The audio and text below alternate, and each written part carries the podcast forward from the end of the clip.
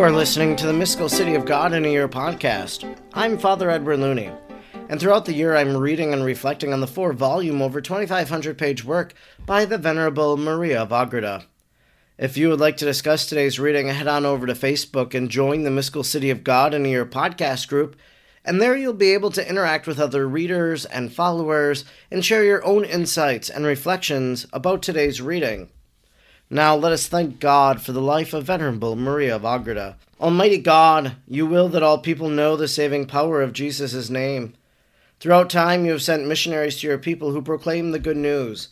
We thank you for sending Sor Maria to the Jumano people and planting the seeds of the gospel in their heart and in our land. She taught them the good news and prepared them for baptism. We look to her example in holy life and wish to be taught by her today. Sor Maria, teach us how to pray and meditate. Teach us how to imitate the virtues of Our Lady. Teach us the mysteries of our faith. Almighty God, stir aflame in our hearts the same missionary fervor of Sor Maria, so we may be as emboldened as she was to proclaim the gospel of our Lord Jesus Christ, who lives and reigns with you in the unity of the Holy Spirit, God, forever and ever. Amen. Today is day number 177. We are reading from Volume 2, Book 4, Chapter 27 paragraphs 672 to 680. Chapter 27 Herod resolves to murder the innocents. Most Holy Mary is aware of this. St. John is concealed by his relatives. 672. We will now leave the infant Jesus, Most Holy Mary, and Joseph in the work of sanctifying Egypt by their beneficent presence, and return to Judea, which was unworthy of it.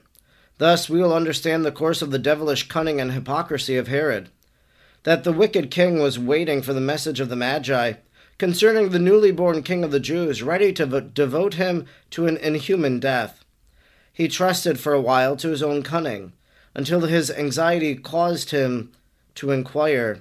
But when he was informed of their stay in Bethlehem, their departure, their escape from Palestine on a different route, and of other happenings in the temple, he awoke to the fact that he had been foiled in his purpose. He consulted anew some of the experts of the law, and as their interpretation of the scriptures concerning Bethlehem and the happenings at Bethlehem coincided with his suspicions, he ordered a strict search to be made for our queen and her child and the glorious Saint Joseph. But the Lord, who had commanded their flight from Jerusalem in the night, also concealed them on their journey so that there was none that knew anything of it, or that could discover a trace of their flight. Not being able to find them, and no one having any knowledge of them, the henchmen of Herod brought back the answer that no such man, woman, or child could be found in the whole country. 673. This inflamed the fury of Herod, Matthew 2:16, and increased his anxiety. In vain he sought some means to prevent the evil threatening him from a rival king. But the devil, who knew him to be ready for any wickedness, stirred up in his heart the enormous thought of using his royal power to murder all the children under two years of age around Bethlehem. For in that way the king of the Jews recently born there would inevitably be murdered among them. The tyrant was highly satisfied with this scheme, which never yet had been thought of by any, even the greatest barbarian, and he set about its execution without any of the aversion of horror that it was apt to excite in other rational beings. Having studied out his wrathful plans to his satisfaction, he ordered some troops to be gathered in that region, and privately instructed some of the more intimate of his officers, under severe penalties, to kill all the children under two years in Bethlehem and its vicinity. The command of Herod was executed, and the whole country was filled with confusion and wailing and with the tears of the parents and of the other relations of the innocent victims, who were thus doomed without any possibility of resistance or prevention. 674. This command of Herod was issued six months after the birth of the Savior. When it began to be executed, the great queen happened to hold her divine Son in her arms, lost in contemplation of his holy soul. Looking into it as into a clear mirror, she saw all that passed in Bethlehem more clearly than if she herself had been present to hear the wailing of the children and the parents. She saw also how her son prayed to his eternal Father for the parents and these innocents, that he offered up the murdered children as the first fruits of his own death, asking him also that they receive the use of reason, in order that they might be a willing sacrifice for their Redeemer and accept their death for his glory. Thus he would be able to reward them with all the crowns of martyrdom for what they suffered. All this the Eternal Father granted, and as it was made known to the Queen and her only begotten Son, she joined him in his prayers and sacrifices. She also pitied the parents of the martyred infants in their heartrending tears and sorrows for their sons. She indeed was the first and true Rachel, weeping for the children in Bethlehem. Jeremiah 31:15. And there was no mother who sorrowed for them as she did, since no one could be such a mother as she was to them. 675.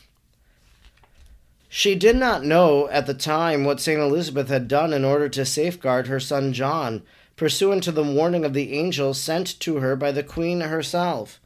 She narrated in the 22nd chapter Although she had no doubt as to the fulfillment of all the mysteries known to her concerning the precursor by divine enlightenment, yet she was uncertain of the troubles and anxieties caused to St. Elizabeth and her son, and of the manner in which they had forestalled the cruelty of Herod. The sweetest mother did not presume to ask her divine Son concerning this event, on account of the prudence and reverence always observed by her in regard to such revelations.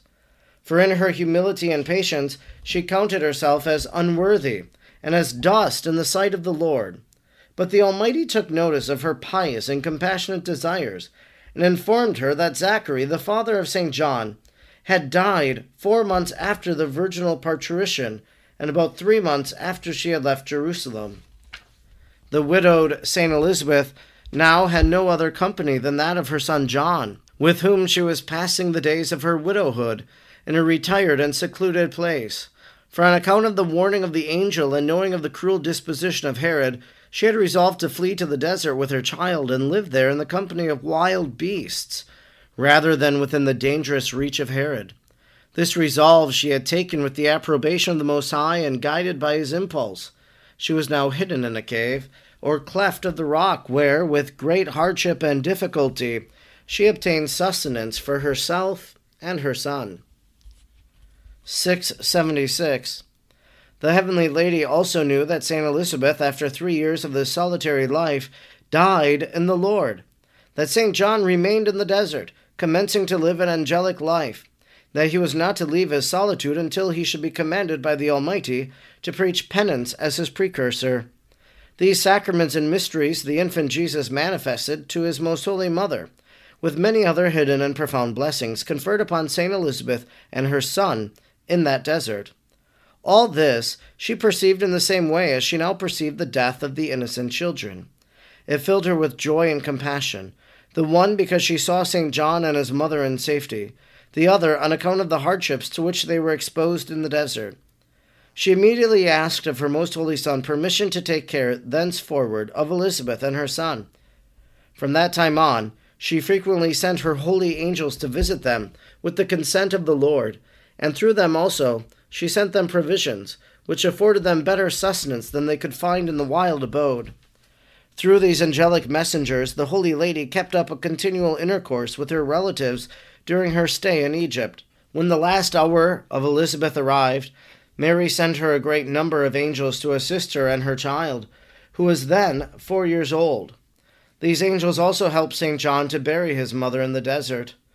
Thereupon the queen sent him every day his sustenance until he was of sufficient age to provide for his living by his own labors and exertions in gathering herbs, roots, and woodland honey. Mark 1 6. Of these thenceforward he lived in admirable abstinence, as I shall relate farther on. 677. Neither the tongue of creatures can describe, nor intellect comprehend the vast merits and increase of sanctity, accumulating the most holy Mary, through these continued and wonderful works. For in all things she acted with a prudence more than angelic. What moved her to the greatest admiration, love, and praise of the Almighty was to see how, at the intercession of herself and her Son, for the holy innocents, his providence showed itself so liberal toward them.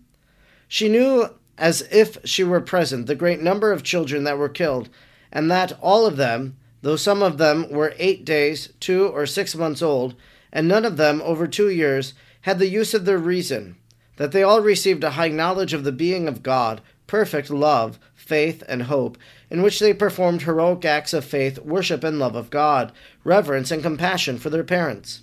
They prayed for their parents, and in reward for their sufferings obtained for them light and grace, for advance in spiritual things. They willingly submitted to martyrdom in spite of the tenderness of their age, which made their sufferings so much the greater, and consequently augmented their merits. A multitude of angels assisted them, and bore them to limbo, or to the bosom of Abraham. By their arrival they rejoiced, the holy ancients, and confirmed them in the hope of speedy liberation. All these were effects of the prayers of the divine child and his mother. Aware of all these wonders, she was inflamed with ardor and exclaimed, Praise the Lord, ye children! And joined with them in the praise of the author of these magnificent works, so worthy of his goodness and omnipotence. Mary alone knew of them and appreciated them properly, and she, so closely allied to God Himself, perfectly reached the degree of humility required for such appreciation. For though she was the mother of innocence, purity, and sanctity, she humiliated herself more than all other creatures with all their faults will ever know how to humiliate themselves. Among all creatures, Most Holy Mary reached a degree of humility peculiar to herself, which fully equaled the high blessings and gifts received by all other creatures. For she alone comprehended fully how insufficient is the return the creature can make for all the blessings flowing from the boundless love of God. Knowing that without this humility no act of creature can be worthy of a God, she reached the height of all perfection by making all her acts serve as a grateful return for benefits received. 678. At the end of this chapter, I wish to draw attention to the fact that in many things which I am describing, a great diversity of opinion exists among the Holy Fathers and writers. As, for instance, in regard to the time of the slaughter of the innocent children, or whether also the newborn children or those that were only a few days old were included in the slaughter or concerning other doubtful points about which I will not speak, since they are not necessary to my purpose. I write only what is being shown or dictated to me, or about which obedience forces me to ask, in order that this history may be more clear. It will not do to start a dispute concerning what I write. For from the beginning I said that the Lord wishes this whole work to be free from mere opinion, and to contain nothing but what is taught me by the divine light to decide whether that which I write is in harmony with the truth of the Holy Scriptures, or befits the majesty and grandeur of my subject, or whether the events narrated bear the necessary sequence or connection. All this I leave to the learning of my teachers and superiors, and to the judgment of the wise and pious. Variety of opinion is, as it were, inevitable among the writers on these subjects. Since they are guided by different authors, and are each following those of the ancient authors that satisfy them best. Yet more than a few of the old authors, if we accept the events related in the canonical writings, relied only on conjecture or, do- or on doubtful sources. I, as an ignorant woman, cannot enter upon such discussions. Instruction vouchsafed by the Queen of Heaven, Most Holy Mary. 679. My daughter, in what thou hast written, I wish that thou learn a lesson from the very sorrow and apprehension with which thou hast performed this task. Well founded is thy sorrow to see how such a noble creature as man, made according to the likeness and image of the Lord, endowed with such divine qualities, and gifted with the power of knowing, loving, seeing, and enjoying God eternally, should allow himself to be degraded and defiled by such brutal and abominable passions as to shed the innocent blood of those who can do no harm to anyone.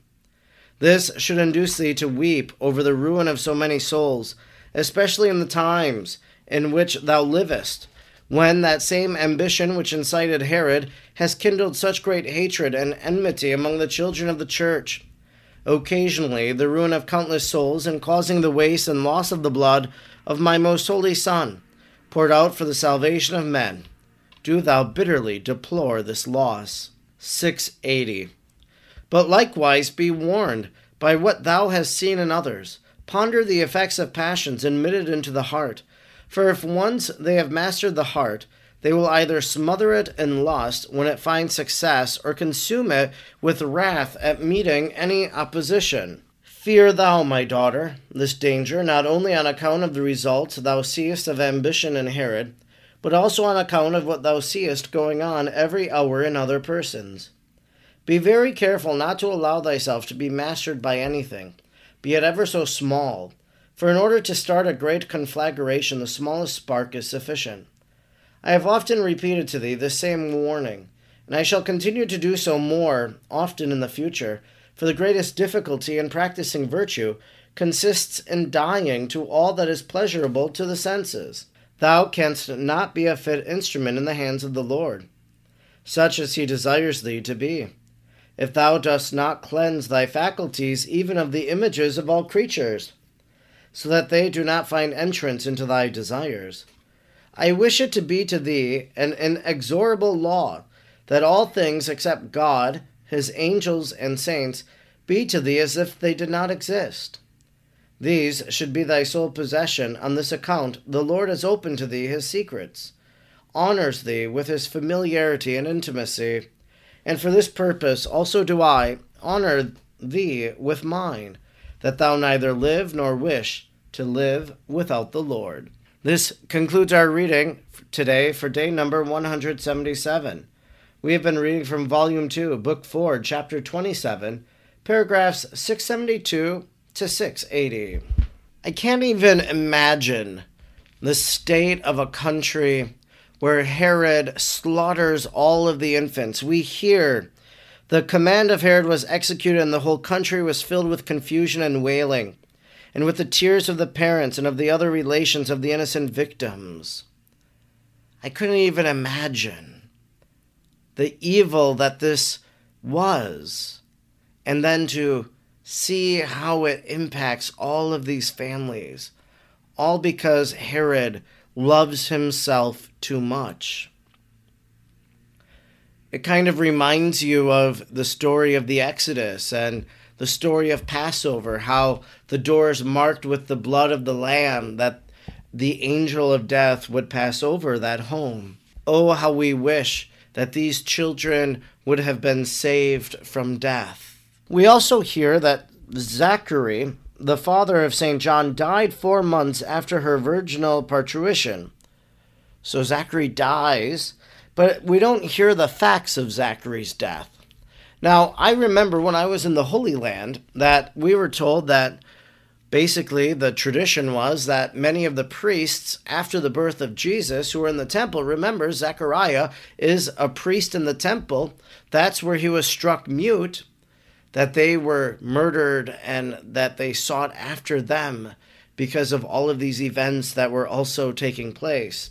And then Elizabeth goes into the desert, and there she is with John. And what a great, interesting thing we heard that the angels would bring them food from Our Lady, that they would be able to converse.